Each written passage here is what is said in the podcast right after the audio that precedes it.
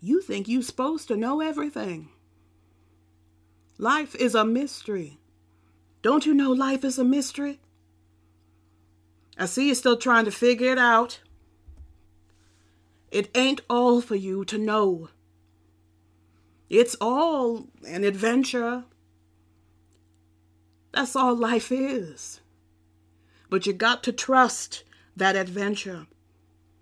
Hmm. I'm on an adventure. I've been on one since I was nine years old. That's how old I was when my mama sent me to live with Miss Tyler. Miss Tyler gave me her name, Ester Tyler. I don't tell nobody what I was called before that. The only one know that is my mama. I stayed right on there with her till she died.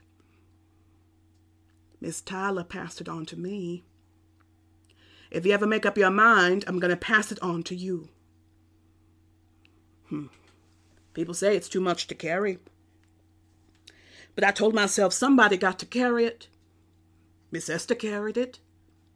Carried it right up till the day she died. I didn't run from it. I picked it up and walked with it.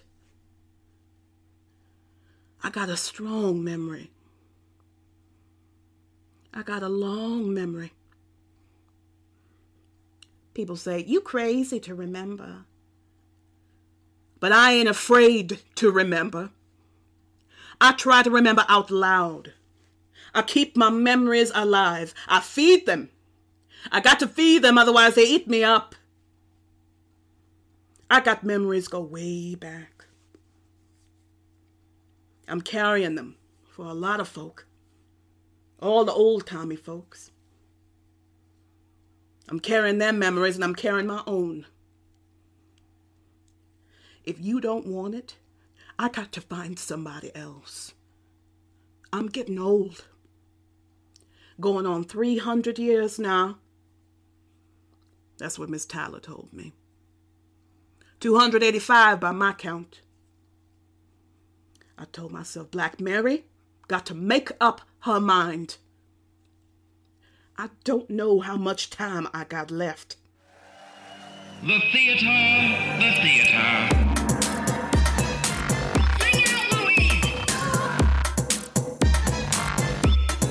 Theater, theater.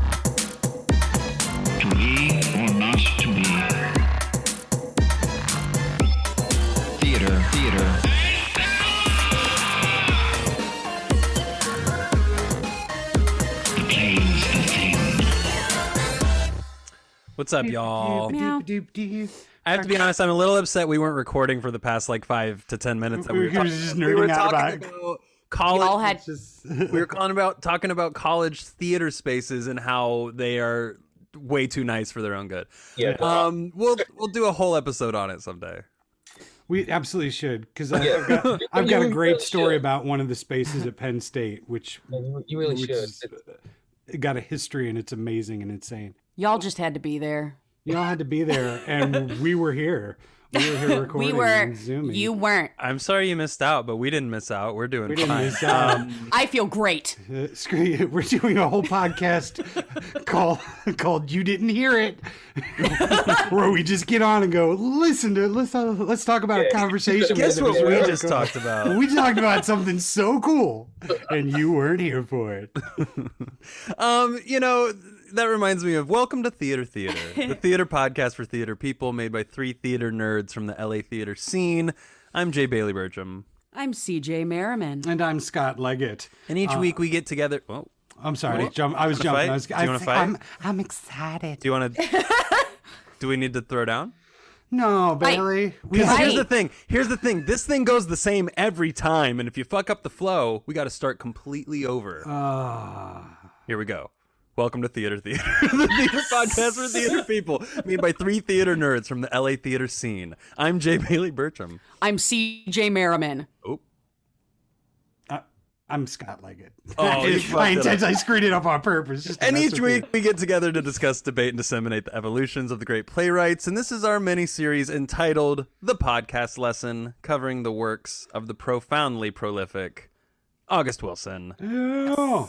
Yeah. And we have a very special guest who we are undoubtedly honored to have here. We Scott, really are. Uh, Introduce our guest first. Rafeal, Rafeal Clements, we put we we introduced him on the last one. Uh, he's worked all over the place. He's been uh, an actor, teacher, director since 1985. We're on Zoom right now for our listeners, and so we can see all of our faces. So as we were doing the part one episode, and Rafeal starts talking about, oh yeah, I was at uh, I was at Yale when uh, when the piano lesson and fences and all this were happening, and all of our faces were just like, what? Yeah, Yeah, yeah, we I had- I hung out with August Wilson. I talked to August Y'all Wilson. had to be there. No big He deal. was he was being quite casual about it, and our eyes, our, our eyebrows were touching the ceilings, and our jaws were on the floor. Um, yeah, it was a full Tex Avery moment. it, it was it was pretty cool. I mean, I, I I loved my time there. I I can't say enough about that place. It was it was just it was a magical three years. I, oh, I can't imagine. You know. Absolutely incredible. It is a part of history. But that brings us to our next play, which we've already discussed in a way. We way. technically did an episode uh, on this where because we did a bonus miniseries where we covered movies that had been turned into plays. Yes.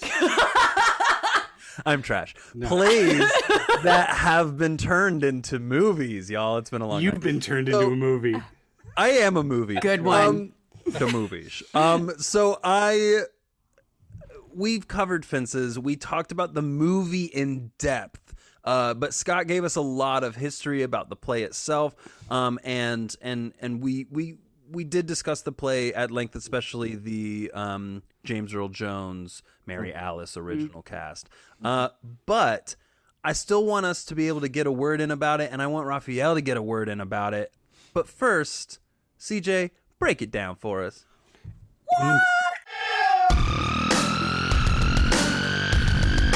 CJ's Breakdown. Fences tells the story of Troy Maxon, a black man who's been forced to build walls around himself in order to survive in a nation of racial disparity. He finds himself trapped within those walls as change begins to sweep the country, isolating him from his family and the world. Thank you, Scott, for helping me out with that synopsis. Uh, you're welcome. Great synopsis. Great breakdown, CJ. Thanks, I did all the work. Yeah. Um, you know, we're a, we're a collaborative podcast. It doesn't really matter. We can all write each other's shit. So Go Rafeal, ahead. you saw this original. You saw this on Broadway. yes, I did. Man, I, I, I man. saw it with, uh, with with James Earl Jones. By that time, Mary Alice had left, but uh, okay. the the actress that replaced her was wonderful, and Courtney Vance was still with it. Mm. Um, Frankie Faison and Ray Aranha. Yeah. uh, Yeah, Fences was the first Wilson play I'd seen, and I saw it. Well, specifically, it was. I didn't see the entire play, but the, the first time I saw him stage was, it was uh, when I I came to New York. Uh, this was it was during the Tonys, the, Mm. during the Tony Awards, and it was in '87, and that was the year that Fences won. Right. Uh, you know, best Also, play- in a time Mm. where they would put the scene yes, from the show in the Tonys, which I st- wish they would still Right. do. yeah. I remember um, being in New Haven, and this was in August, and uh, it was the first you know years and all that. We were at there's a place in New Haven called Kavanaugh's, uh, Irish restaurant and bar that you know was a hangout, one of the landmark places. Uh, that and the Yankee Doodle, which is no longer there, Louis Lunch, where the hamburger was you know created. Oh, right, right, right, right. That's right. Oh wow! So a bunch of us were, were at Kavanaugh's and we were watching the Tonys and we saw, you know, the James Earl Jones scene there and they announced that, you know, Fences at one. And I just remember feeling, you have those moments where you feel like, I cannot believe I am here Mm. and just watching it and that was one of the reasons why i wanted to come here because i was looking i was when i was living when i was at the university of tennessee and uh, not working not knowing what i wanted to do with my life and uh, i was a communications major and wasn't really happy with that and i decided i liked acting and i auditioned for this play called streamers and it was just this incredible experience and I decided I wanted to act, and I couldn't do what I wanted to do. I couldn't get the training I needed there because University of Tennessee's theater school didn't have any black males. Mhm. And it was three or four black women, and you know this is in, in the early '80s, so it gives you an Mhm. idea of how things were. There were no black in Mm. the department, so I wanted to go training, and I didn't know anything about theater schools, didn't know anything about training, didn't know anything about auditioning. And I just remember reading a Ebony magazine, and there was a cover story about the Yale School of Drama, and I was looking at it, and I saw Lloyd Richards, and I said, "Who's Lloyd Richards?" And I look at it, and he said he he directed the he directed Raising the Sun with you know Sidney Poitier. Wow! And then Mm. I saw he was, you know, uh, he was at Yale rep, and then I was okay. Well, who went to the Yale School of Drama? And Meryl Streep Mhm. and Paul Newman, and I was, it was just like, I, you know, they listened to all these people, Henry Winkler, and I thought, I want to go there, I want to go there because I wanted some kind of training. Yeah. I didn't know how to put together an audition. Uh, I had to work with somebody to do that with me, and I ended up auditioning twice, but I got in the second time. Uh, after that's a whole nother story. But We'll do um, an artist spotlight with you. I want to hear it all. Yeah. but you know, I mean, it was it, it was it was a huge thing, and uh, the the the entrance, the, the rate of people getting in, you know, it's like you know, eight hundred thousand people auditioning, so they pick Mm. a couple of sixteen people each year. So to get up there, and you know, when I got my letter and I got in, and to get up there and to be amongst all of these people who are, you know, there to study and, and, and surround themselves with all these incredible people. I just felt like I was so blessed. I was just so so blessed, and I was just it was like I hit the lo- fucking lottery.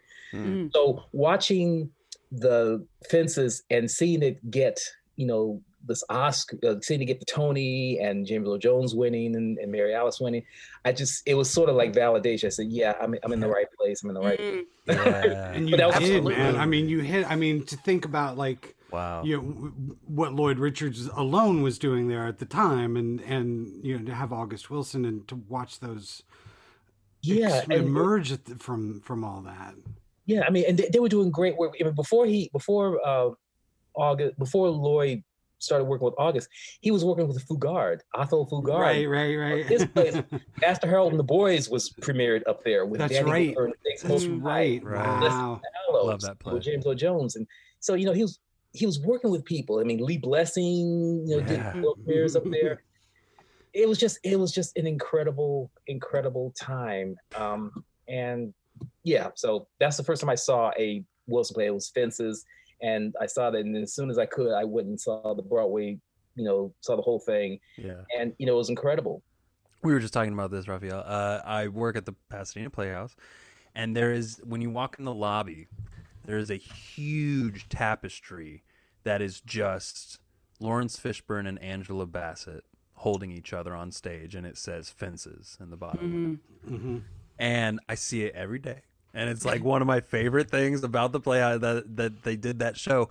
So Laurence Fishburne and Angela Bassett played Troy and Rose. Yeah, Mm. and it's I'll I'll send you all the picture and I'll post it on the Instagram. It's so cool. It's it's just like such a great What- picture. What year was that?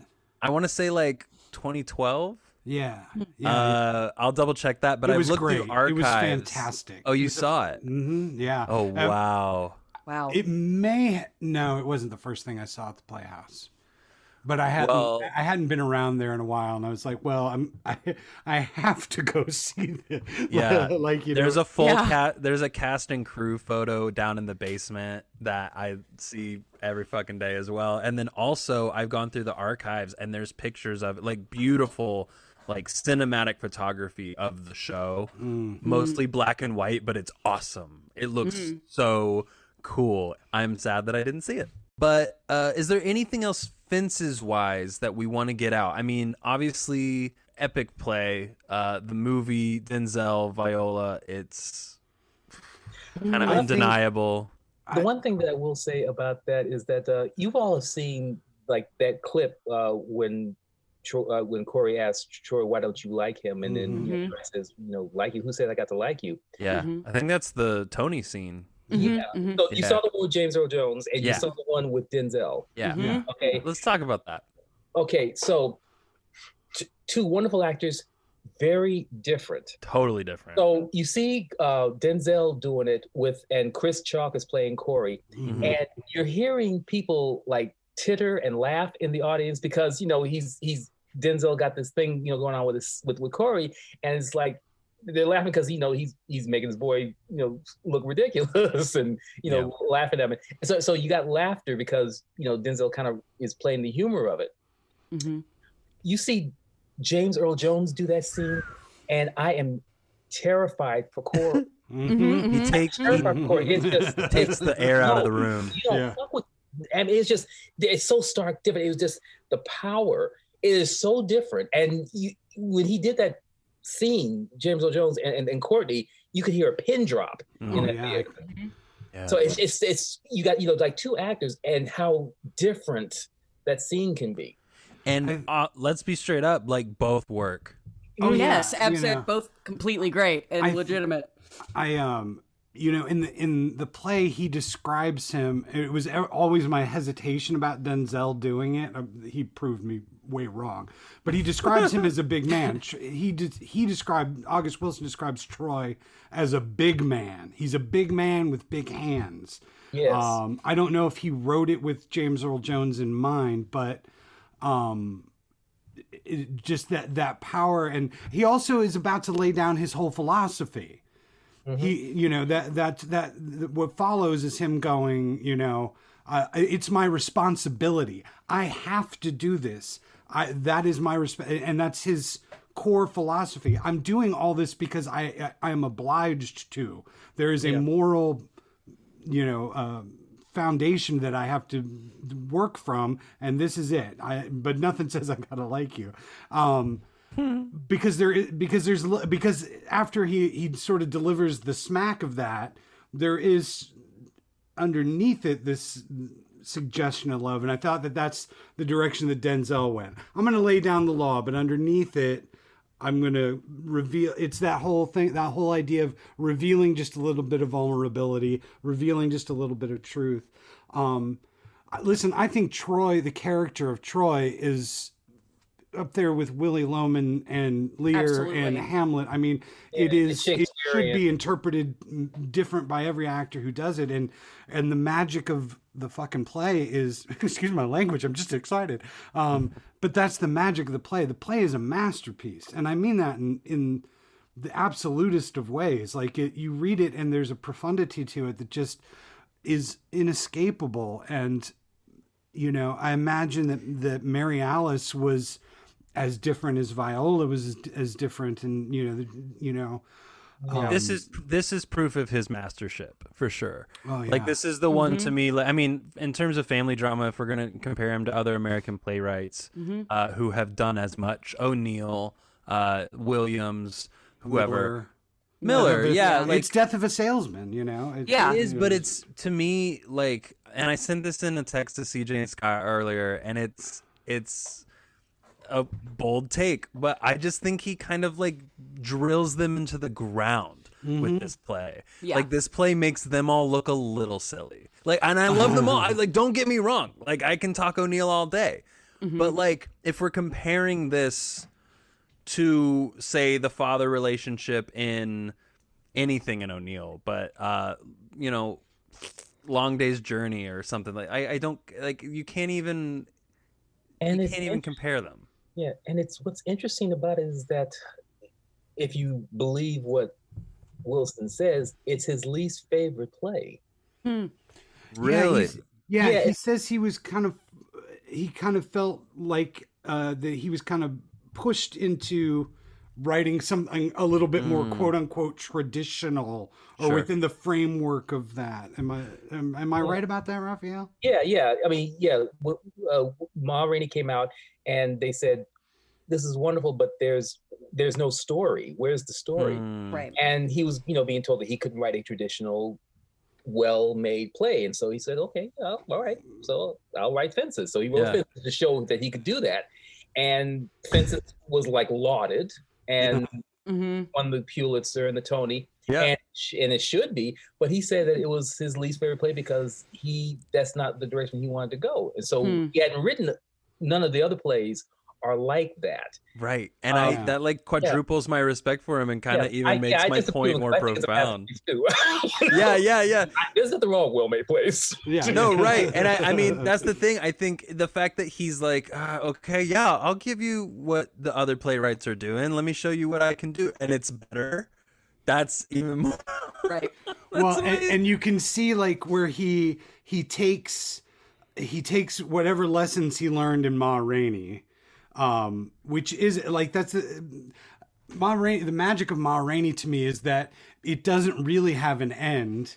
There's Yeah. it's not hopeful. It's a sad, tragic ending, Mm-hmm, but it is it's it's a moment. It is a day that you know it's it's a day that something happened you know the basis of all drama. It's this is the day that something happened and this is what happened and that's how he tells it. But he's also trying you know um i wanted to ask you about this rafeal because i he early on as he's getting more into the black power movement he kind of made statements and then i, I never I don't know if he softened on these as th- times when time went on. This is like 68, 69 uh, that he's saying this, but he was saying that you know that the there should be a black theater and that black artists should should do black theater. In other words, he didn't believe in in a black Hamlet, uh, at least not in 1968. And then he seems to really focus on trying to find like he spends the 70s kind of trying to figure it out like he spends a decade kind of reading and you can see him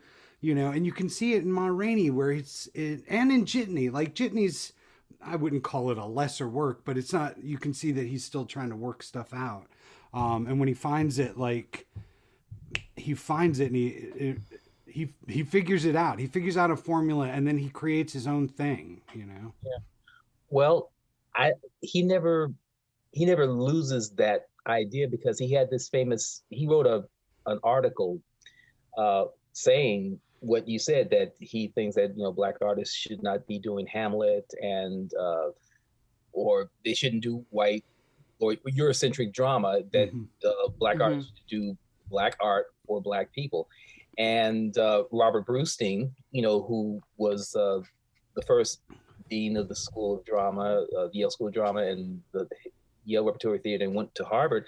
He disagreed with him vehemently, and then they ended up having this debate at town hall in New York that was you know publicized. So you know Wilson saying his thing, and then Brustein saying, "No, you know, the black people need to be able to do anything they want to." hmm Uh, and so that was a famous thing. I mean, if you go online, you can find it. Mm, Um, yeah. Yeah, I um, I I think I I took it. I took him this. I took Wilson t- to say that um, black art, African American art, theater, drama, and stuff. It should be ranked as high and as important as Eurocentric drama. It's the the, the storytelling, Yeah. the, the Mhm. way it's done. It's just as important, and it should it, it deserves the same amount of respect as you know Eu- European drama. Mhm. That's Mhm. that's what I took it to mean, um, because you know, fr- you know, frankly, um, you know, if you were to go with the way that he's going, then you won't have black artists doing anything from anybody else. Uh, you won't have black directors directing anything from anybody else Right. and Mhm. um, you know that there are a lot of black uh, directors who direct wonderful stuff and uh, you know artists that direct things i, I do believe that um, if a work um, is race or specific to a particular race or condition that needs to be respected but if it's open then anybody ought to be able to do it, and anybody ought to be able to direct it, as Right. long as um, you do your homework and you respect the material that you're working with, and you use your cast. hmm Use your cast. You know, I wish I could have seen that Bartlett Sher um, production of Joe Turner, Mm. the, Mm. the Yeah. remount, the the revival. I, I heard it's wonderful, and I heard that the cast worked well for him. But he got a lot of flack for that. Lincoln Theater got a lot of flack for that because they said, uh, you know, Wilson didn't want white act, didn't want white directors directing. Sure.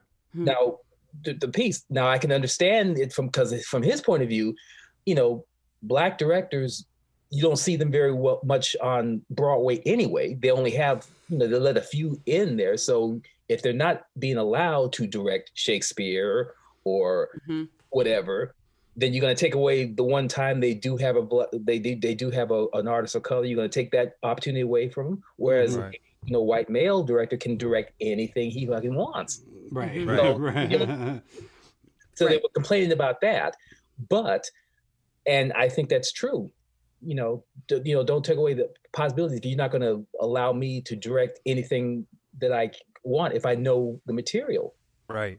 Mhm. There's this interesting. There's this doesn't matter, but there's this movie. Um, Lee Daniels, who is a fantastic uh, director. Uh, he did you know The Butler and Precious and things like that. He also made this movie that I love. I own the DVD. It's behind me right now.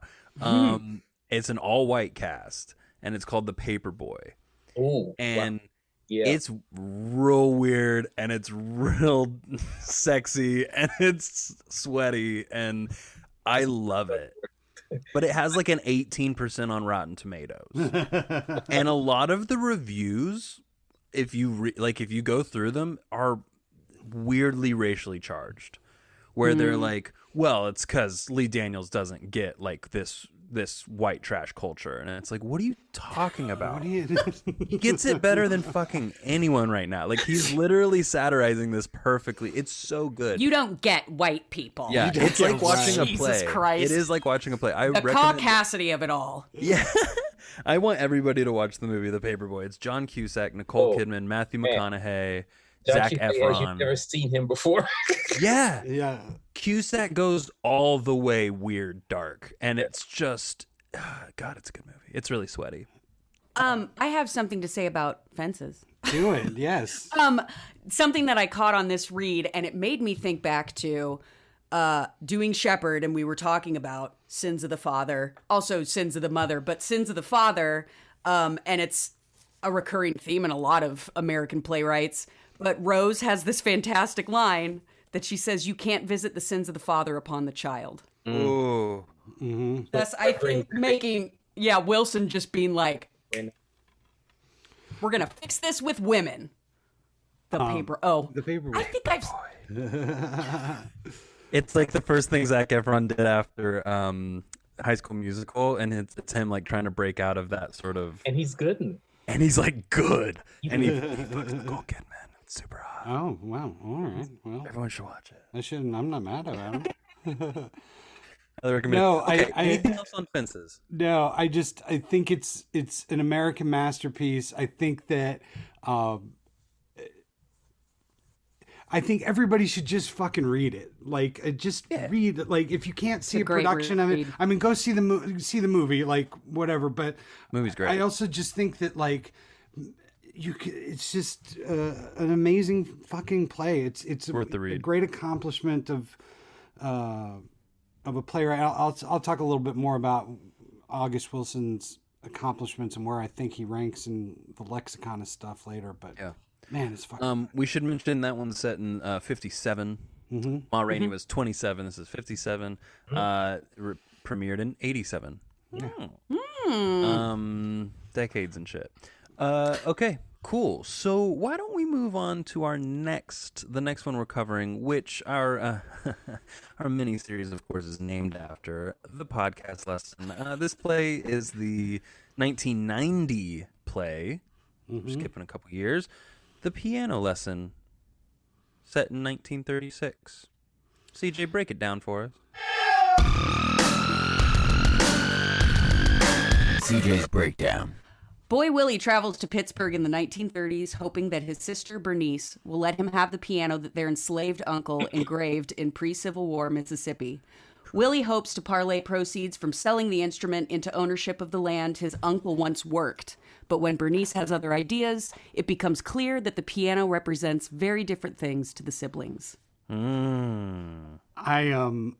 So can I say my memory about discovering the piano lesson for the first Yeah, time? I which have was- one Yeah. too. Go ahead. um, so was reading it in college, um, and we're sitting there. It was just one of those weird, like it was a snowy day, and you know everybody's just kind of grumpy and sitting in class. And so the professor's like, "What does everybody think?" And there's this pause, and Mikey Bertrando, if Mikey, if you're out there, uh, Mikey Bertrando would later be uh, one of my college roommates, was like, "Yeah, that piano." It means a lot of fucking things, and, and like the class just lost their shit, and we're like, yeah, like it's a all kind of metaphor going on in the piano lesson, and um, yeah, man, I fucking love, I love this play, love it, love it. I uh, I saved this this for my uh, context uh, because it's kind of silly. Um, when I was a kid, I would get really obsessed with certain actors or actresses from certain movies. Right? I'd be like, I need to see everything that that person has ever done. Please go get me all of their films. Right? Um, so when I was like eight, maybe a little younger, I saw the movie Scrooged Mm-hmm. No, yeah, uh, love with it. Bill Murray Yeah, and Alfre Woodard is uh, the sort of equivalent to Cratchit, Yeah. right? and um, I was obsessed with her. I was like, she is the best actress. Give me everything she's ever done. And so my mom found at the library the filmed piano lesson, the 1995 filmed uh, television version of it with no none other than Charles S. Dutton. Um, and I she brought it home one time and I watched it and I don't know I, I just remember sitting there and just watching her like she was an angel and then it being over and me being like great what next? Like I don't- like I don't think I garnered anything from it. I was very young but I was just sort of like okay yeah eh, you know um I did I definitely didn't understand it but I was also you know the youngest of a of a family of you know film nerds who were just watching really old stuff and weird television filmings of things all the time so i was used to the quality and everything I I cannot find that filmed television version anywhere it's Wait, not on oh, YouTube. no there's clips but Well, there's, there's not clips the whole and- thing Uh, you know that uh, the this Denzel's doing this next. Or Yeah. he, he at the Oh, very, good. He's producing it. You know, It's I don't think he's directing it. He's gonna do the whole cycle right or not Yeah. he necessarily but that Supposed, he's they supposed to be are- He's filming the whole committed. Yeah, he's committed to overseeing that. Yeah. wow Cool. that's pretty cool Yeah. Um, we should mention uh, that this is the one that's most inspired by that Romare Bearden. Was that his name? He was one of the four the- Bs. Yeah, It was a painting of his called "The Piano Lesson," um, and so it sort of inspired him to write a play featuring like a strong female character. There's this quote, uh, you know, sort of by Wilson, where he said he found the ending of the piano lesson to stray from the empowered female character as well as from the question regarding self worth. And what he feels like it finally seems to ask is, what do you do with your legacy, and how do you best put it to use? Mm-hmm. Which is not necessarily what he intended, but what sort of he found after he wrote it and it was being produced, and he was like, "That's sure, that's what it can be about." it's Well, that's, the only. interesting. It, that's interesting. it's Yeah. the only one that where he overtly and clearly uses a supernatural element. There's other times in some of the other works where he's suggests stuff, but Right. it's distinctly there is a ghost. This is this is happening. Yeah. And uh, the first time I read it, and I remember this very clearly, uh, having this discussion with with fellow students and whatnot, going, did he cheat? Is the is the use of the supernatural cheating just a bit to to make a point? Because what I love about August Wilson, I love many things, but that there's the, the lines of right and wrong become it's about degrees. I, you know what I mean? Like Boy Willie is is he's right. Like he's not he's wrong in that he's not get, getting permission to go sell the piano or that he doesn't care about her. But he's like, I'm not ripping her off. I'm going to give her half of it. She it's half hers, and I'll give her half. Um, but he wants he believes in a hard day's work. He gives a whole speech about I believe in in working hard. I want this land. He he's trying to reclaim as much as anything else, and that piano is the way to reclaim it in his mind.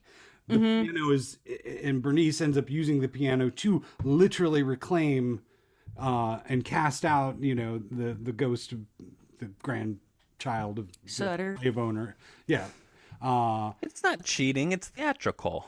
Yeah, well, that's what I- I'm asking. I, I'm I, I'm I'm not saying I was, I was right, but like you know, a, a I'm 20 telling you you're wrong.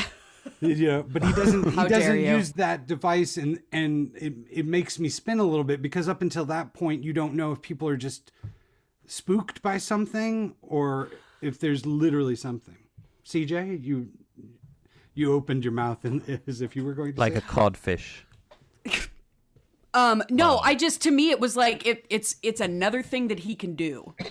It's it's a new it's a new type of play. There is a ghost in the I don't know. I just it was a Blithe spirit. it's yeah, it's definitely blithe spirit totally. Um I'm not saying this well. You are. no. I've I never- You do such a great job, CJ. I want you to know it. Um yeah. Because are you suggesting? Because I I always felt like the piano lesson feels like it is the next step in his evolution as a writer. You can see the elements that are tied that he got from Ma Rainey, uh, that he got from Jitney, that he got from Fences, and now he's going to a next level. He's making uh, an original thing. You know, it it ends so sharply and abruptly. It is. I'm going home. you coming with me? Like end. Like Yeah, it um well, you know, he he he, he wanted to write his own kind of thing. Uh the ghost and it being Sutter's ghost, I mean it, it, it represents um the, the it, it represents the history of slavery and oppression. And that's representative of Yeah. Sutter. Sutter was the man that killed Boy Charles mhm. um, Boy Willie and um, and and Bernice's da- uh, daddy. Uh, there were those three hobos in that ye- in the yellow dog box car. that's right. uh, That is- mhm. yes. you know, Mhm.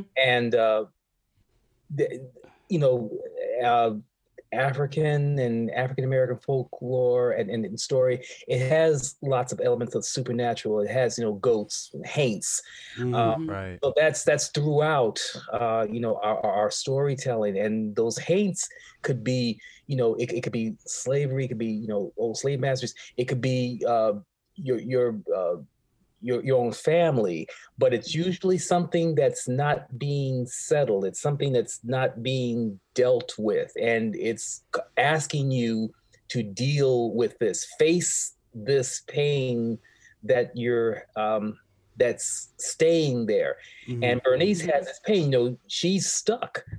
You know, she comes back. She comes up north, and she's uh, Crawley has been dead for three years, and she's literally stuck. She Mhm. can't move forward. And one of the things that Boy Willie is all about, Boy Willie is like Troy. He's like Levee. These are big men. They want to expand out Yeah. of their circumstance, whereas um, Levee and um, uh, Troy, Yeah. they're boxed into their uh, circumstances, and it they they want to. It's too big, you know. They're, they're, too big for their their house, their world, and they want to expand out. Boy Willie refuses to be boxed in like that. He he's going to go home and he's going to uh, you know buy the land he's going to grow those crops and he knows who he is and he's just this big character and he who refuses to be um boxed in and that piano represents his being able to um expand Yeah. you know, Mhm. yeah. expand and, And reclaim. also and, and reclaim and also leave something he wants to be able to leave something for his children you know black people in this country we don't have we, we don't have um a lot of us don't have uh, institutional um institutional there's not a lot of instances where you've got you know people w- w- black families who can leave things leave Mm. houses leaving property Mhm. uh, It's the yeah, Yeah. the, the idea Yeah. of the cycles Yeah. of we- wealth being yeah you know you, you maintained. leave it yeah. you know we, we we don't have a, we don't have that a lot of us do so Boy Willie wants to be able to do that. He wants to be able to do something so he can leave as a legacy. Right. You know, Mhm. um, and he thinks, you know, if he can do that with this piano, then that's great, and you ought to be able to support that because that's something that we both can win. You know, you get to have his money, and but Bernice, that rep that piano, it represents this the pain, the legacy of her family and her grand her her her, fa- her granddaddy, I think, you know, carving the family and everybody he can remember, and she doesn't want to give that up because if you forget your history, then you forget who you are Right. Mhm. from. So it's no. What was what was the point I was trying to make? well just like i mean i think it's a, li- a, a little bit about you know this uh, it's sort of like we talked about buried child in the sam shepard episode uh, and and not to compare it to another uh, work or another playwright but thematically similar in this idea of what do you leave behind or like what are the things we don't talk about Mhm. Mhm. right what are the things that are unsaid when we pass you know and what are the things that uh, fester and become cornfields in the backyard Yeah. uh, Yeah, or yeah, ghosts Bernie, in she a doesn't want to talk. She doesn't want to talk about Crawley, and Mhm. yeah Right. and, and and and Boy Willie's trying to get her to, you know, yeah, let's. yep And she also Thank you for she- your boy Willie monologue at the beginning of the first episode. By the yes, way, yes, Rafeal. yes. Thank you. Um, she also Bernice also has a daughter to, to keep in mind, Mm-hmm. uh, and boy Willie doesn't have that yet. He's seeking that. That that that's part of his next step.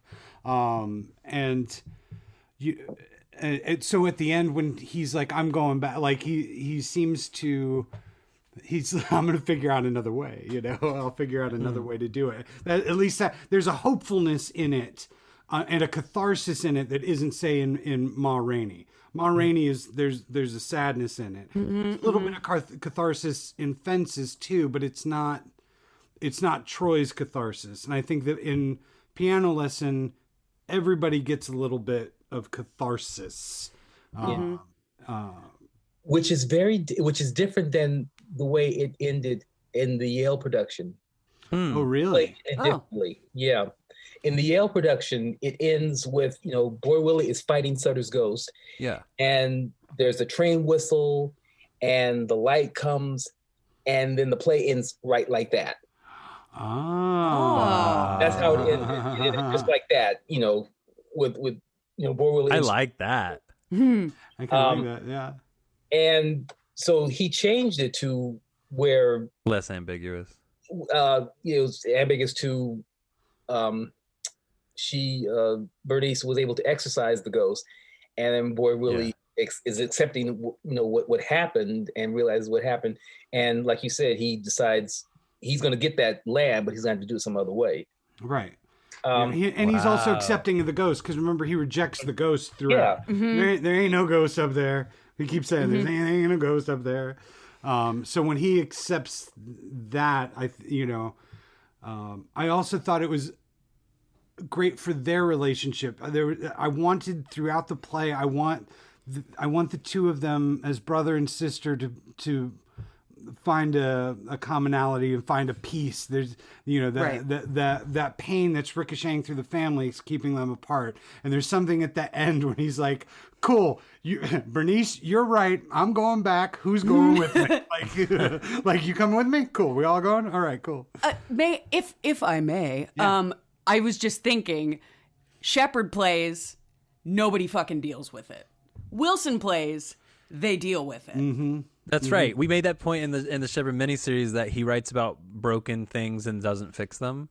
Right. Wilson attempts fixing it in this one Well, And- and, and fixes it. I think at that least or, or, or, or at least they, they they're, they're dealing with it i mean Right. Right. the, the Those steps are being ha- taken. Yes. It's the the situation hasn't changed other than the fact that they've accepted it they're trying to move on or something Right. well, we and then this one is set in 1936, by the way. Just Mhm. as an interjection, I have nothing else to say about that. But that's the decade after, exactly nine years after uh, Ma Rainey, right. but Mm-hmm. written 15 years later, 16 years later. Weird. Yeah. Go ahead, Scott. What were you saying? I, I was just saying that th there's th there's also um, in Shepard th- all of their bullshit is self-imposed in a lot of ways, and in uh, Wilson, there, there's the element of imposed oppression uh, Right. that that that that permeates that where you don't have the sympathy for the shepard character characters often. But yeah imposed oppression and what and how that affects everybody it, it- it- how, how it, it seeps into uh the people so that you, you know you get uh self-loathing you get black on black violence Yeah. uh, you get yeah it just it just it trickles down and affects everybody the, Right, the- and, you the know, cycles of it. when Yeah. when a you know uh, a man feels oppressed he takes it out on his wife or when a you know or his kids or when a woman feels oppressed she takes it out on whoever. And it's it's the cycle. And he captures it here and in other plays i think uh better than anyone. Or or or or you know it some you, you snap and you end up killing somebody. Yeah. Like Mhm. Right. like Right. adnan yeah Yeah. um so I'm kidding, I'm kidding, I'm kidding. We're not gonna get into it. Um, Um, CJ I just want to shout out. I just want to shout out my favorite speech in the whole piece was Ooh, yeah. the Bernice speech in Act Two, Scene Two, where Avery's she says she's a whole lot of woman, and Avery's trying to get her to marry him, and it's the whole speech about her saying, um, "You can be a man without a woman, but I can't be a woman without a man." And I just, I, it's, I loved it. Um, yeah, it, the the love and respect that he has for wi- the women in his plays is For sure. is obvious and it's it's beautiful and and it's not like the, the he puts them on a pedestal of, of perfection. It's that that there's a there's a strength in in all of those characters that um that comes from different places. Ma Rainey's strength comes from a very different place than Bernice's strength, and um, but they're both insanely powerful, and it's insanely obvious. Excuse me. Anything else on the piano lesson anybody wants to get out? This is, I mean, again, just like with every single playwright we cover, we could go scene by scene and dissect this thing and talk about the piano for probably three hours. Oh, yeah. alone. Um, but like, we're really about the playwright and we're about the evolution of that playwright. So, one thing I wanted to say about this is that it it's an interesting tie. You brought up um it like you know the idea of like is it cheating or is it you know whatever to go supernatural. Um and and I think we're going to tackle Gem of the Ocean next. Gem of the Ocean by that time he's like not afraid to go real absurd and theatrical and surreal and this is almost his like toe dip right? Where he's like oh and there's a quote unquote ghost Oh. in the piano. Uh, Yeah, go ahead. Oh you, you know something uh let, let's backtrack a little bit um yeah. yeah, the, uh, so piano lesson may be the first play where he out and out deals with the supernatural. Sure. But there are hints well there's more than hints of it in joe turner's come and gone. When Oh, bynum sure. when, when, when bynum is uh you know telling harold you gotta you lost your song Yeah. you gotta find your song and they they, they had that ceremony that's right which kind of ties into gem in the ocean when we talk about it later on so but there's No, you're absolutely right. Mhm. I- I, Absolutely. did, I'd forgotten about that. and Um, and they all live in the same universe right the idea is that they all do kind of have that that connection where um a connection to a spiritual realm Mhm. right sort of and um yeah you see that in a lot of them but i also love that he's you know well okay this this is a good segue actually into gem of the ocean unless anybody has anything else to say about piano lesson it was his second Pulitzer. We should mention that, that August Wilson. oh August Wilson's got two fucking Pulitzer. two pulitzers Yeah. uh this was number two yeah, Yeah. big deal um It's piano fucking a masterpiece. Yeah. yeah it's it's incredible um loved rereading it. Uh i watched a bunch of the clips of the 95 television one but i i couldn't find one that was just whole without ads like just doing its thing. I'm gonna find it. Um anyway but so gem of the ocean uh which i texted scott and cj earlier um to me might be a perfect play. Cj can you uh break it the fuck down CJ's Breakdown. The story unfolds in the home of Aunt Ester, a well known 285 year old wise woman of the town, whose home has become a sanctuary for the troubled and lost. Onto the scene walks Citizen Barlow, a man who has fled from Alabama after indirectly causing another man's death. Yeah. Uh, uh, So, oh, can I just add this here? Go yes. Uh, so, okay. So, uh, Gem of the Ocean, um, Citizen Barlow is the elder's grandson, is the elder's grandfather. Yeah. Yeah. oh. He gets with Black Mary. Well, they kind of like, they're getting a romance Yeah. started at the So end. it's, it's Barlow whose offspring is in radio golf, and Caesar Wilks's offspring is in uh, radio golf. Got and they're fighting over the same Wow. house that uh Gem of the Ocean is Ester's house. in. Yeah. is about right. So, Gem of the Ocean is the second to last to come out, but first in the chronology of the of the cycle. Um, it was set in 1904, but he wrote it in 2003. The last one came out in, that we discussed uh, came out in 90. Piano Lesson came out in 90, which, uh, by the way, was the uh, year I was born. Um, and 2003 was the year I turned 13. True story. So How nice for you. Yeah. No, they're like, Rafeal, I don't. Yeah, Little yeah, yeah, it- yeah, child yeah. um, yeah, no, I just uh, uh, wanted to just say that just to see y'all react. Uh, that's all. Y'all had to be here to see the reactions though. Um, yeah. Um, uh, who was the first ever Aunt Ester in this play? Do we know on Broadway? Um, uh, on. Phylicia Rashad Was it Phylicia? Broadway. She played Okay, it on okay. Broadway. She wasn't the she was she didn't She wasn't uh, the first. Yeah, she wasn't the first, but Got Phylicia it. played on Broadway. Okay. Yeah, I saw I watched a video of her doing it. Um, let's see, production history. Oh, we're looking for Broadway. She did it at the Mark Taper as well. So I think she originated it. At, it originated at the Mark Taper. Yeah, the, Right. the very first production was at the Goodman Theater. Goodman in Right. Chicago, Yeah. right? Oh my And, uh, bad. On- it was Oh yeah, I have it right here. And then they did the Mark Taper, uh, Yeah, like that was Phylicia. three months later. Right. Yeah. Uh, and then it ran at the Walter Kerr on Broadway, where it gets the Tony nomination. It got t- five, I think, nominations, um, and it didn't win any of them. Hmm. Yeah, it's it's interesting. I don't. I, I'm wondering uh, if if if for some like I think this is uh, as good as any of the other plays, but I I, I had only vaguely ever heard, like heard mention of it. You don't hear it mentioned in the same breath as piano lesson or fences, and um, maybe it maybe it's second tier. I think it's pretty fucking awesome, but um.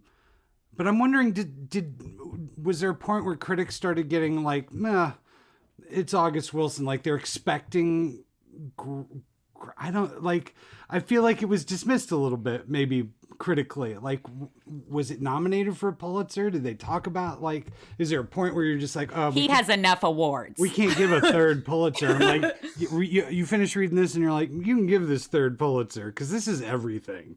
Like, this is so good and so theatrical and so tight a, a, story and the characters are too good it's like i don't get i don't quite i don't quite get why he doesn't give him everything give him all the awards Well, th- think about this. Um, radio, uh, Seven Guitars, up until Seven Guitars was, was the last August Wilson play that Lloyd Richards directed. Mm, He had directed all of his plays. He didn't direct Jitney, but he had directed uh, Ma Rainey, Fences, Joe Turner's Come and Gone, The Piano Lesson, um, Seven Guitars, and Two Trains Running. hmm Right. Um, King Hedley was the first Wilson play that was not, you know, developed and directed in conjunction with Lloyd Richards. Um, Marion McClinton, another dear friend who's passed this world, who he, you know, he he he de- developed and directed it. And then uh, Gem of the Ocean was also first directed by Marion, and then Kenny Leon took it to Broadway. right I, no, I Mm. saw the, I saw the Gem of the Ocean on Broadway, and I and I also saw King Hedley, and I think that they both missed Lloyd. Um, Lloyd Hmm. Lloyd had a way. Lloyd was an incredible dramaturg, and he had a way because they were all sprawling plays, and Lloyd had a way of helping August to trim it down and you know, with, with, with- you know, get back to the story. Uh, he just had he. I think he was de- he was instrumental in helping him develop it. I, now, by that time, you know, I mean, August was becoming huge, and uh, I think he was probably feeling, you know, uh, you know, I've, I've gone as far as I want to go with you. I, I want to, you know, do this on my own now Hmm. because Lloyd was still living when King Hedley was, you know, went on. Um, so, to my mind, I think they kind of missed Hmm. something Oh. because because I, I, I Gem of the Ocean was the first show that I saw of August that I sat there and I was kind of trying to follow the story. Hmm. You know, e- even though it's it's wonderful, it's got all of this, like you were saying, Bailey. It's got all of this the the the the, the magic, the, the the mysticism. Yeah. and Mhm. it's big and it's huge and it should be that. And Mhm. you know, when you when you get to the City of Bones, that should be like this incredible thing. Mhm. But um, I think it missed something. with- I do want Hmm. to say this though. Uh, do you want to hear the other things that were nominated 2005 Tonys for Best Play? Okay. So it didn't go to Broadway till 2005. So it goes. Uh, it, it loses to Doubt by John Okay, Patrick Shanley, okay. Which is Doubt. Okay. Um, then you have Democracy, Michael Frayn, Eh. and The Pillowman, oh Martin McDonagh. lord. Oh lord. So Okay. Which is one okay. of- Good All stuff. right, All right. All right. that's yeah, a yeah. tough. All right. That's a tough lineup right there. So, um, you know, it, it had a, a rough patch. But we should also shout out. This was the same year of the revival of La Cage aux Folles, which wins best uh, revival that year, which we Ah. just last episode just covered, and we also weirdly talked about. Um, that was the Gary Beach one. We also weirdly talked about Norbert, Norbert Leo Butz and Dirty Rotten Scoundrels, and he wins Go Gorlocks. for best uh, uh, leading actor in a musical that year. Word. Oh, dirty! I saw that. That was when we did our showcase in New York. Yeah, and Brian Dennehy did Long Day's Journey, which you did you see that? I Oh, no, know. you I saw saw his him Willy do. Loman. I saw his Willy Loman. I saw Norbert Leo Butz in Dirty Rotten Scoundrels with Joanna Gleason. And that what was that? Boy, he can sing. Oh yeah. Well, and he he uh in my school it used to be I don't think it's like this anymore, but when you auditioned for the program, you are either auditioning for musical theater or regional theater. And I was I'm probably lucky I got into the program. I auditioned for musical theater and they accepted me into the regional theater program. And I believe Norbert Leo Butz was the same. They're like, mm, you can't sing that well, and now he's doing Norbert mu- Leo Butz. like Yeah. last five years is one of my faves anyway uh, but i saw him on broadway and the his counterpart the other guy the original one had left it was john lithgow i think but i saw oh i saw the guy that plays the lead sparrow in game of thrones jonathan pryce i saw jonathan pryce and norbert leo butz that was fun Oh, that Jonathan great. Pryce. That's Jonathan awesome. Pryce is Yeah. Grandmaster, dude. yeah That's amazing. That'd Um. Anyway, what else? Uh, uh, Gem of the Ocean. What did everybody think? Uh, we've been sort of talking around it. I feel, but Oh. um, Yeah, I, I, I love the characters, and I, I love what August Wilson does with names. Oh, me Yeah, too. yeah, yeah. Oh, No. I love the names. Aunt Ester, it sounds like ancestor. Yeah, Mm. yeah. You know, it sounds like ancestor. She's 285 years old, which was the which would would had her born in 1619, which was Mhm. the date that Africans were brought to. Bam, the- first bam, day wow, yeah, first year wow. Get it? and she dies uh, during King Hedley, so she's over 380 something years old. Right. She is the essence. She is the she represents the African American experience in total. She has all that history. So Aunt Ester, ancestor, uh, it's it's a it's a incredible character. And so whether she's literally 300 something years old or she's these um, you know gr- uh, these griots that kind of take on her name and like you know Mm. Black Mary maybe Yes. she because she's a protege. She maybe Yes. she's not Ester. Mm-hmm. Mm-hmm. You know, if you But think it- right?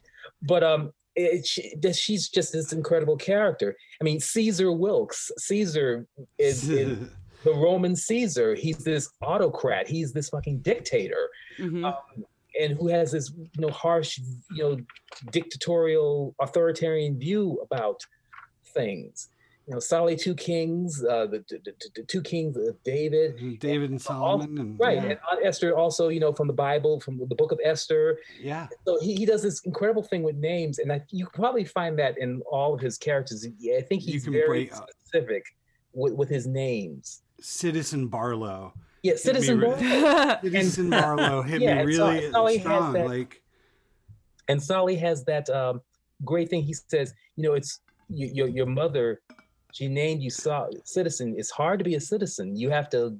You don't get it. You have to demand it. hmm So that's like you know, you know, telling you know African Americans we're not they're not we're not given the rights as we should. That's we have to fight to be a citizen. So you you know she gave you that name so that you have to fight to be called that. Mhm. Um, and it's it's also he has the the perfect in terms of traditional structure. It's the perfect redemptive arc um, that Citizen has. That he's stolen the nails and. Uh, it's.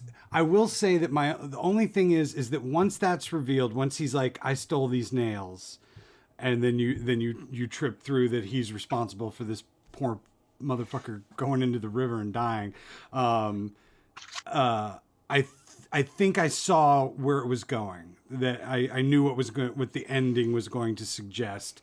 Uh, you know that's that's fine. You saw, knew you saw where Citizen was going to go. at, yeah that he was gonna that he was gonna have to go and, and complete that journey, so to speak. Um, which is fine. It's not it's not a huge criticism. Um, this is the one that I really noticed. Um, oh, and I have a question after I say this. Uh, I really noticed the uh, the talking of, of water and fire, water and fire, both of which represent redemption in and of itself, cleanliness, rebirth, um, cleansing of the soul. But the the repetition of it, the fact that this the first thing that we hear about is this guy going in the river and letting himself drown in the river. He, he could have gotten out. He could have gotten out, but he wouldn't do it because it would have meant incarceration. It would have meant giving it up, and the idea that he was going to be Would have taken by the river. admitting guilt too, and he wasn't guilty. right? And, and it's also you know baptismal, and it's um, But also, like the other thing that struck me when she was talking, when she was doing that monologue about him, is he was going to be a marked man anyway. Even like people were going to think he was guilty anyway. He was going to have the title of thief for the rest of his life, even if he proved that he didn't do it. Yeah, Right. because I mean, who who's going to believe a black man? Right. right. Right. Put- Yeah.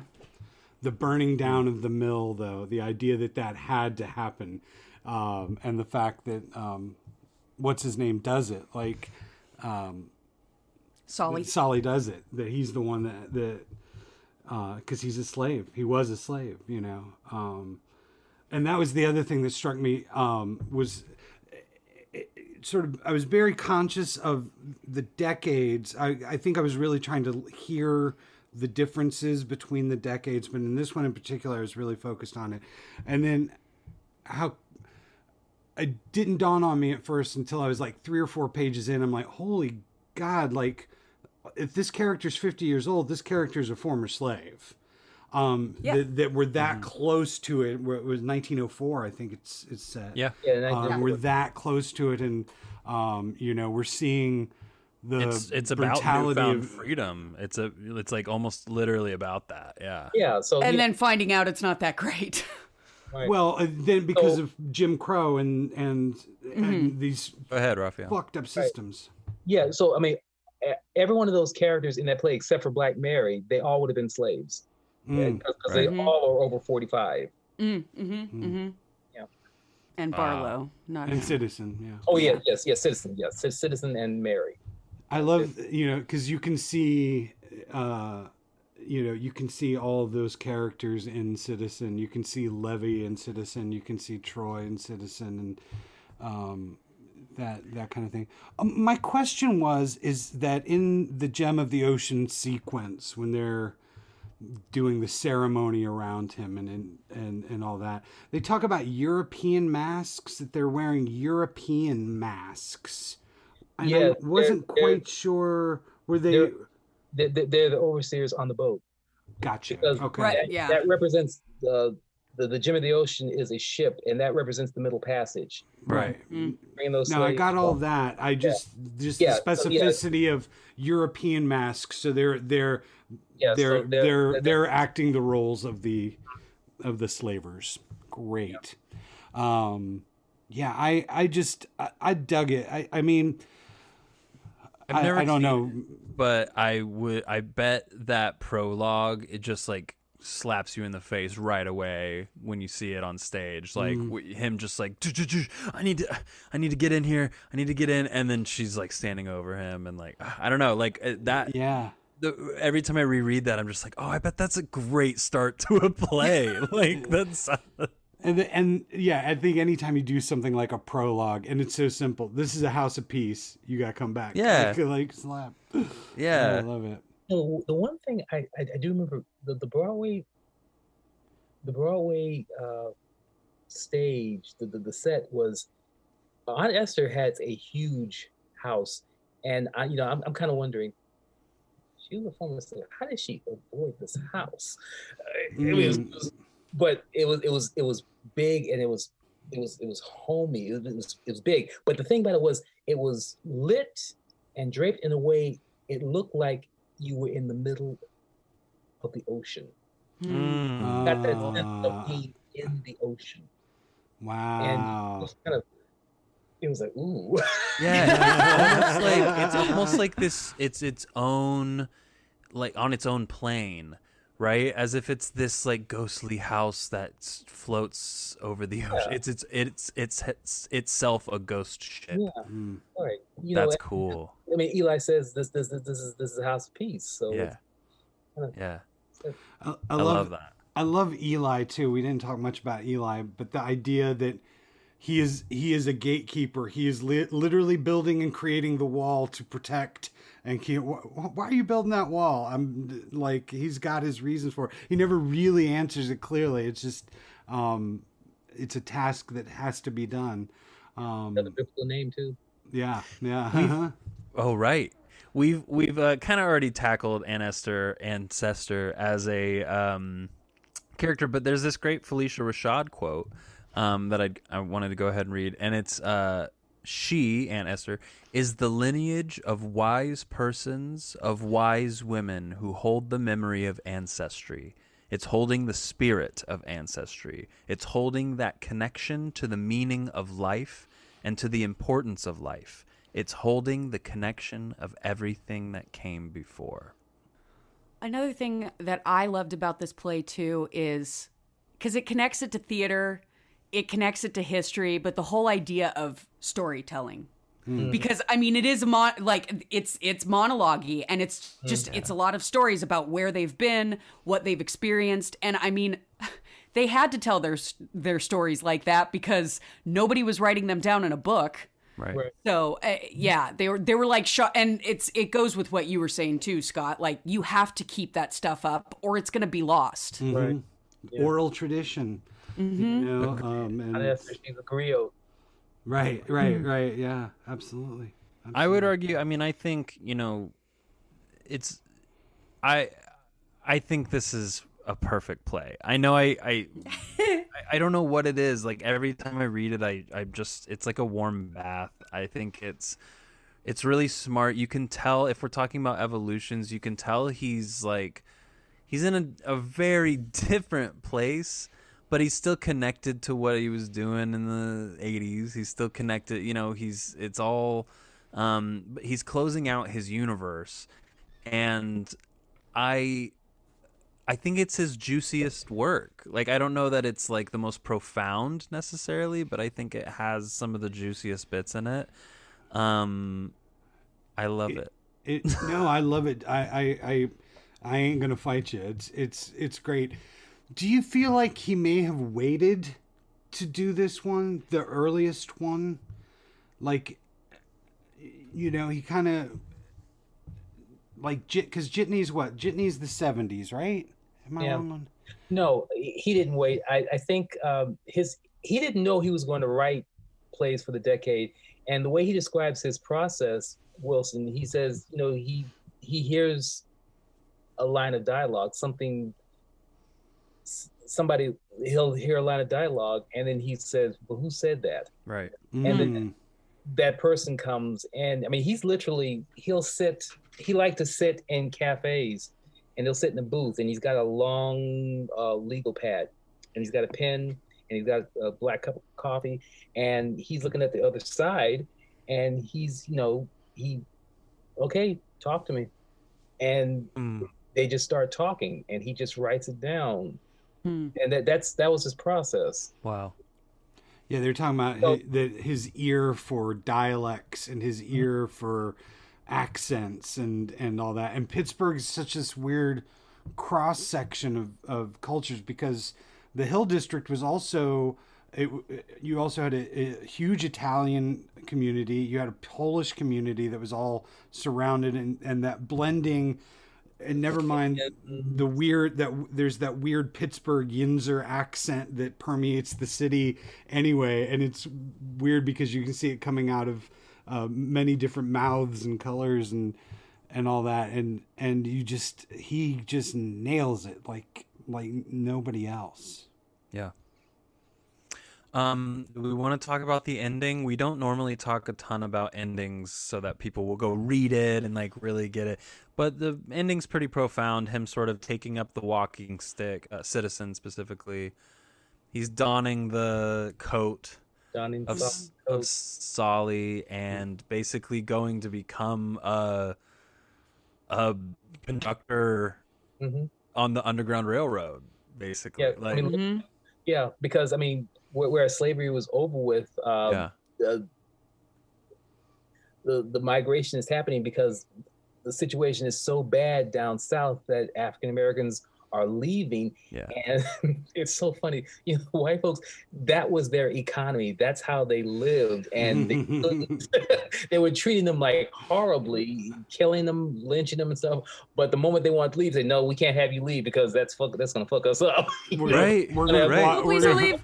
We're gonna know, block the so bridges and, and like, keeping yeah. them from keeping them from leaving. Yeah. well and then So- create then creating these fucked up you know situations of indentured servitude like like like citizen can get the job at the mill and you'll get paid a dollar a day but you have to live over here at the at the lodge and and room and board's a dollar fifty a day well you're going to quickly get in debt and you then you have to work off the debt and and it was putting people it, keep putting people in these situations it's it's you know horrible Yeah. and And that's up it- that's up north. I mean, if you were down south, the, then it the was way they worse kept yeah, where they kept you going on the, the prison industrial complex. You know, they, uh, uh, you know, blacks could be black folks could be jailed for a wide variety of things. I mean, throughout August Wilson Place, he kept talking about Parchman, Parchman Farm, which was in the Mississippi Correctional Facility that was Mm. built specifically for black men, Mhm. and it was.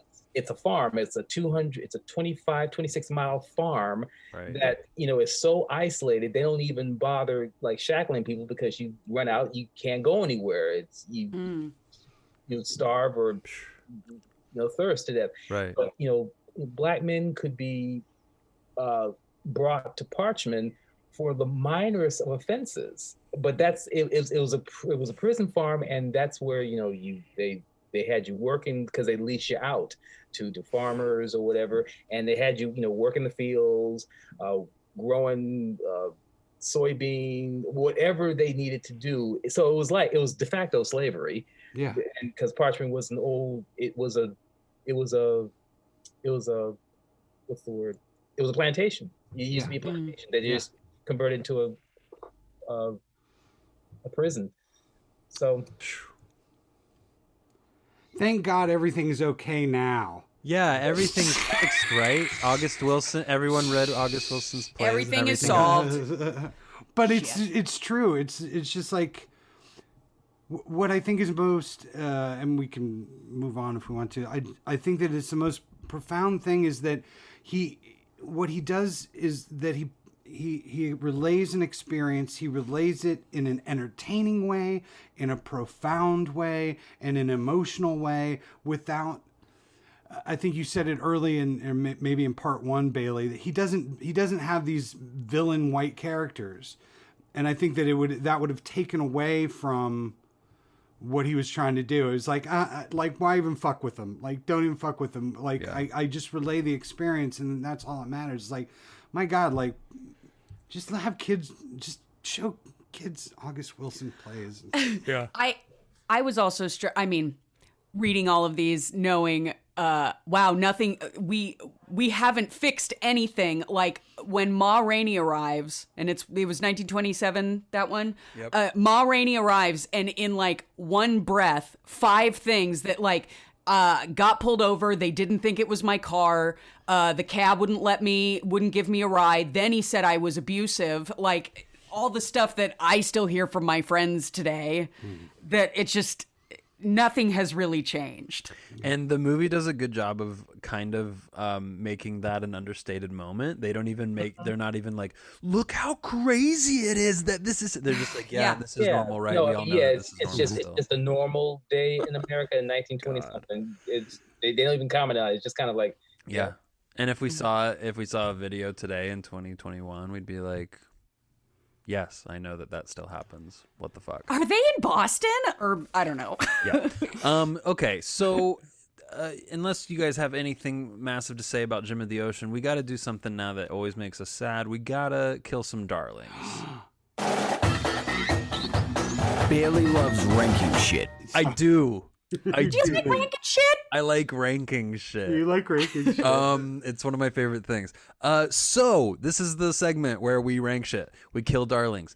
Um, I want to hear from y'all. What are starting from number four? What is the order of these plays for you? Going to number one. It's hard, but we're gonna do it. it's really Okay. hard. Go ahead, Scott. I'll go ahead because I, I did this earlier today, so I, and I'm not going to second guess myself. I'm going to stick with Good. what I, I did Stick this with it. morning. Okay, number four, and please understand, like this was brutal. This is brutal. Ma Rainey's Black Bottom. Okay. I know, I know. Okay. It's it's it's brilliant. Number three, The Piano Lesson, Wow. Okay. masterpiece. I love it. I Yeah. love it. I love them all. Number two is Gem of the Ocean. Nice. I just was taken with it. I hadn't read it in a while, and and I just got it. Uh, and then number one is is Fences. It's still it's just it still rings to me as this masterpiece of American letters. Okay. CJ, Rafeal, we'll give you final say. But I, yeah, it's a solid list. Solid list. Go ahead, CJ. wrote mine down already. Number four, the piano lesson. Number three, fences. Number two, gem of the ocean, and a special ad with radio golf. Read them together. It's fun. And then number one, Ma Rainey's Black Bottom. Wow, nice. Love that. That's a great list. I'm not mad at that at all. Um, my list is also uh, it was very difficult. Um, number four, fences. Sorry. Uh, number three, Ma Rainey's Black Bottom. Number two, the piano lesson. Number one, Gem of the Ocean. I'm a huge fan. I'm a stan. Can Is I it like a perfect play or something, Bailey? I did. I texted CJ and Scott earlier today. I said it's a perfect play. Uh, he makes Tennessee Williams look like a little bitch. Suck it, Williams. I've got to comment on that after Rafeal. All right, Rafeal, let's hear it. okay. Number four is Gem of the Ocean. Number three is Ma Rainey. Number two is Fences. Number one is Piano Lesson. Wow. Wow, we were all different. It's Can I ask great. why the piano lesson number one? I love it. I- It was my number two, but why Uh, number one? The piano lesson has a special place in my heart because that's the one that uh, I saw developed.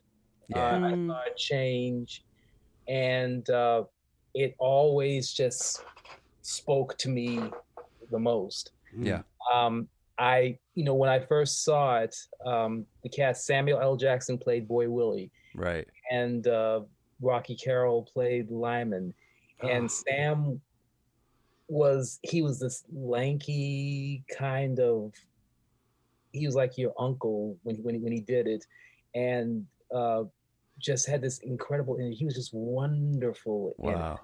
And then Rock was like a bull in a china shop. He just had this energy. like, you, know, boom, you know, he's like a ping pong ball bouncing all over the place. And I think Wilson wrote it for him. But I, I just, I just love. And then I, I saw it being developed. I just, I, I love that play. May May I make a quick shout out? Yeah. Fine. Uh, thank you to Brittney Wheeler for doing our monologue at the top of the show today from Yeah, Gem of the Ocean. Absolutely. I forgot incredible. to. And Rafeal that did our did ours for the first episode. Mm-hmm. Absolutely incredible. We love that we get to showcase a little bit of the work, um, you know, before uh, each episode. Especially get more voices on here too. It's it's great. Absolutely. Who, who, Um, did, Brit- who, did, who did Brittney do? Did she do Black Mary or did she do Aunt? Nancy? On Ester. Okay. Wow. It's awesome. Can't Yeah. wait to hear it. She's getting ready to get her master's right now, and she's using uh, a lot of Gem of the Ocean, I think, for her thesis. So she's been studying it a lot extra too, Cool. and she just loves it. So Rafeal, you- I have a quick question. Um, do you have any dream roles? Do you have any dream roles? Okay. Um. Well, when I got out of school, I auditioned for Lymon. Oh wow. Oh wow. I, I auditioned for Lymon. Um, dream roles. Is there anything that like if you saw the breakdown, you know, for CTG or the Playhouse or, or Fools, wherever, and you go, that oh, I have to go audition. Hmm.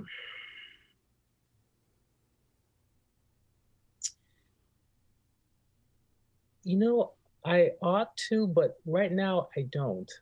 Hmm. Um, Okay. I'm at a, I'm at a point right now where I don't have dream roles anymore. Um, gotcha. That that's a long conversation. I kinda had to let- you know, I mean, I, I kind of had to let that go.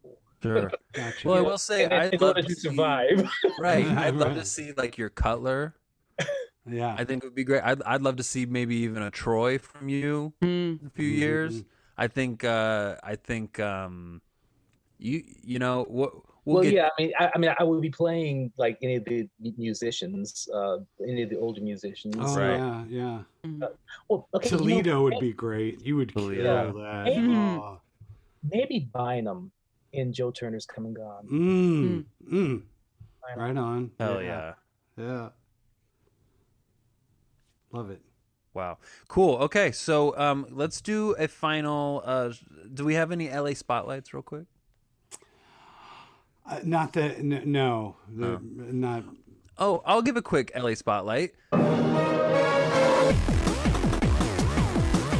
LA Spotlight. LA Spotlight. Uh, um, everyone should check out uh, Playhouse Live. Okay, I've brought it up on the on the pod a few times, but Playhouse Live, Playhouse is the Pasadena Playhouse is doing this streaming service, which is absolutely incredible. We have a Jerry Herman revue on there called "You I Like." We have a documentary about the Little Shop of Horrors that we did um, this past season, uh, starring MJ Rodriguez and George Salazar um, and Amber Riley, um, and it was absolutely phenomenal. Uh, we have a a, a, a, a, new workshop of a musical that that we filmed that has Nick Offerman, Megan Mullally, Adam Devine, and Laura Bell Bundy. It's called Ice Boy, uh, Hooray for Ice Boy, and it's about uh, it's a musical sort of um, satirizing Eugene O'Neill.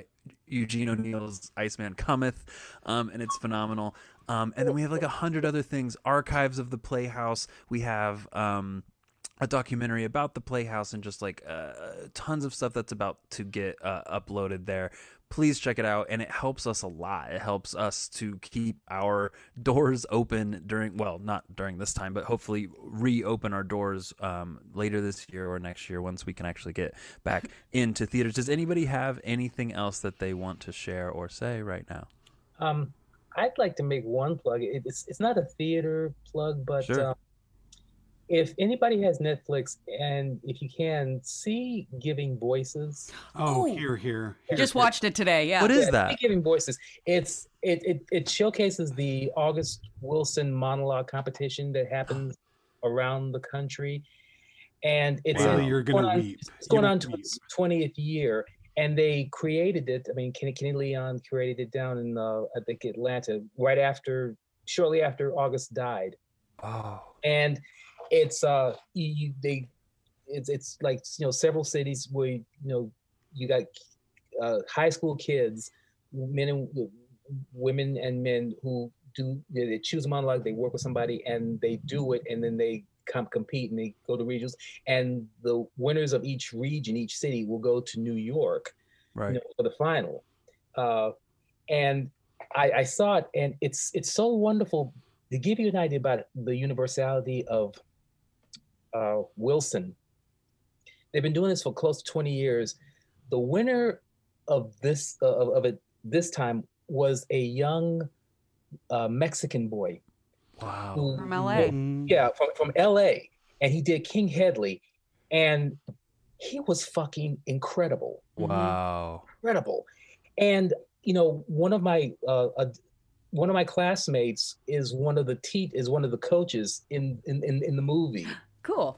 uh, Bernard Cummings, and he was just telling me, he says, you know, because I, I was ta- talking with him about that. He says, yeah, he says like the year before, it was it was a white girl from Seattle who won it. Wow. Really? And he said, yeah, Mm. if it, if it's not like color specific, the monologue, if they they bring something out of them, and I think that is just so wonderful that these kids they they find something about August's work that speaks to them, Right. and they just do this incredible work.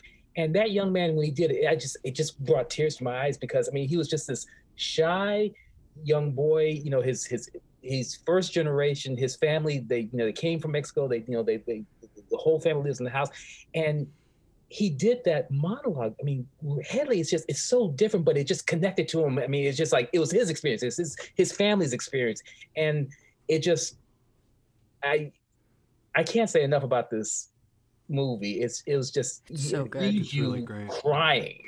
hmm hmm So Yeah, Bailey, you're you'll dig it the most. That's my yeah. I just added it to my Netflix queue. yeah, yeah, Yeah. yeah. I think you'll appreciate it. when You you, you work with young, young young people, so I do. Yeah, that sounds absolutely incredible. Yeah, and it just speaks to the universality of of Wilson. He might be speaking about one culture, but he is speaking to all of us, and he's just he's fucking incredible. I'm so glad we got to talk to him. uh, Talk to him about him. I do that all the time. I feel like I've said that like a hundred times. Um, May, may I say one quote that Viola Davis said on that doc? yeah. Uh, she says, "In a world that is sometimes really lacking in compassion, I think it's honorable to want to be an artist." Mm, yeah.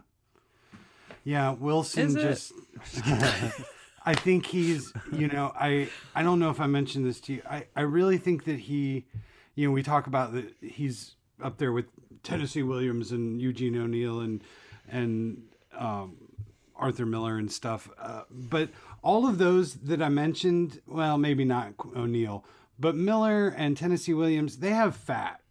They have they have plays that you can just throw away. There's not any of Wilson. All of Wilson's are none. There are no throwaways in in his um, canon, and I think that he's up there.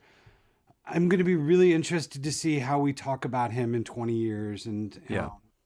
because I just I think that he's as brilliant as as Shakespeare, and in very much the same way, like sort of self-taught.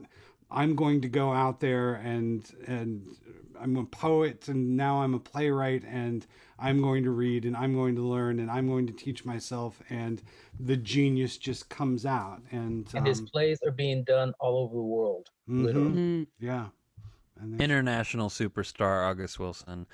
Um, thank you all so much for joining us on our mini series, the podcast lesson, uh, covering the works of August Wilson.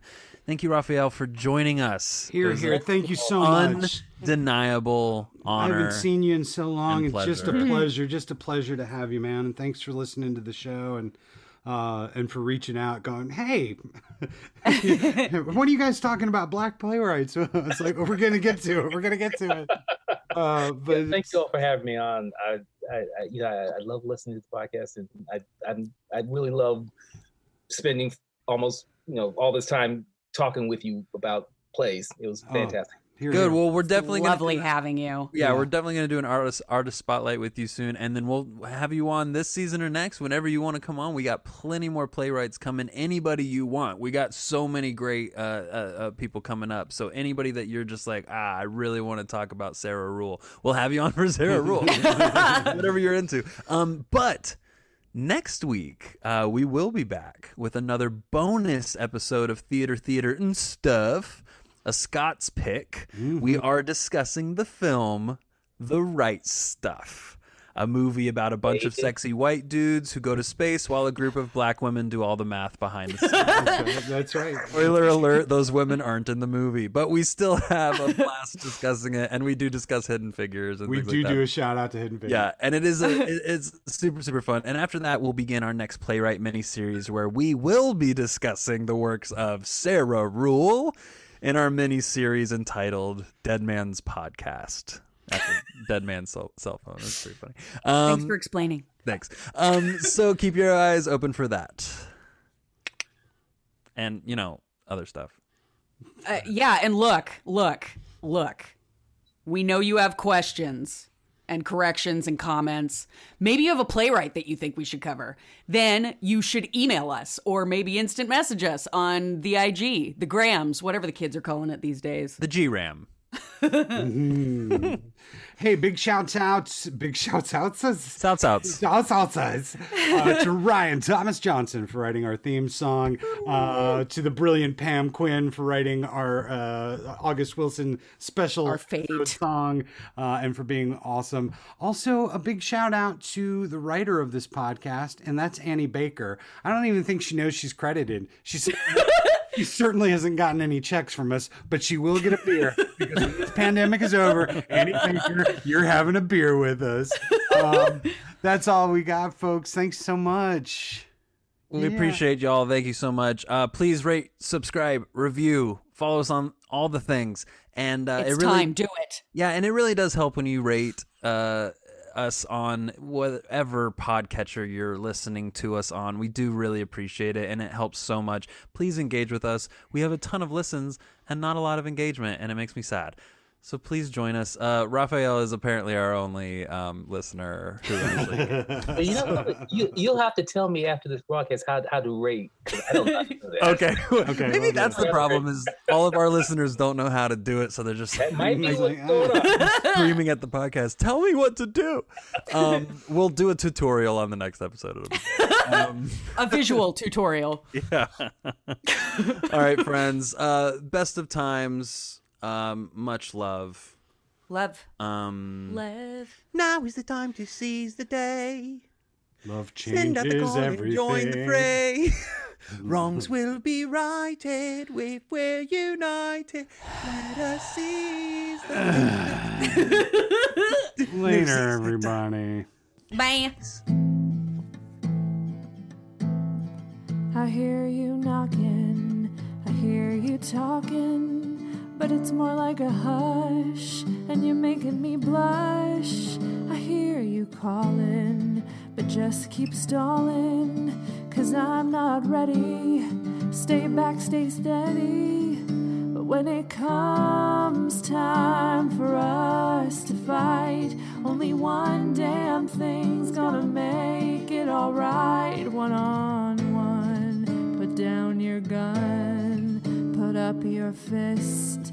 Cause when you see my name at the top of your list, you can knock. Till then, back up, back the hell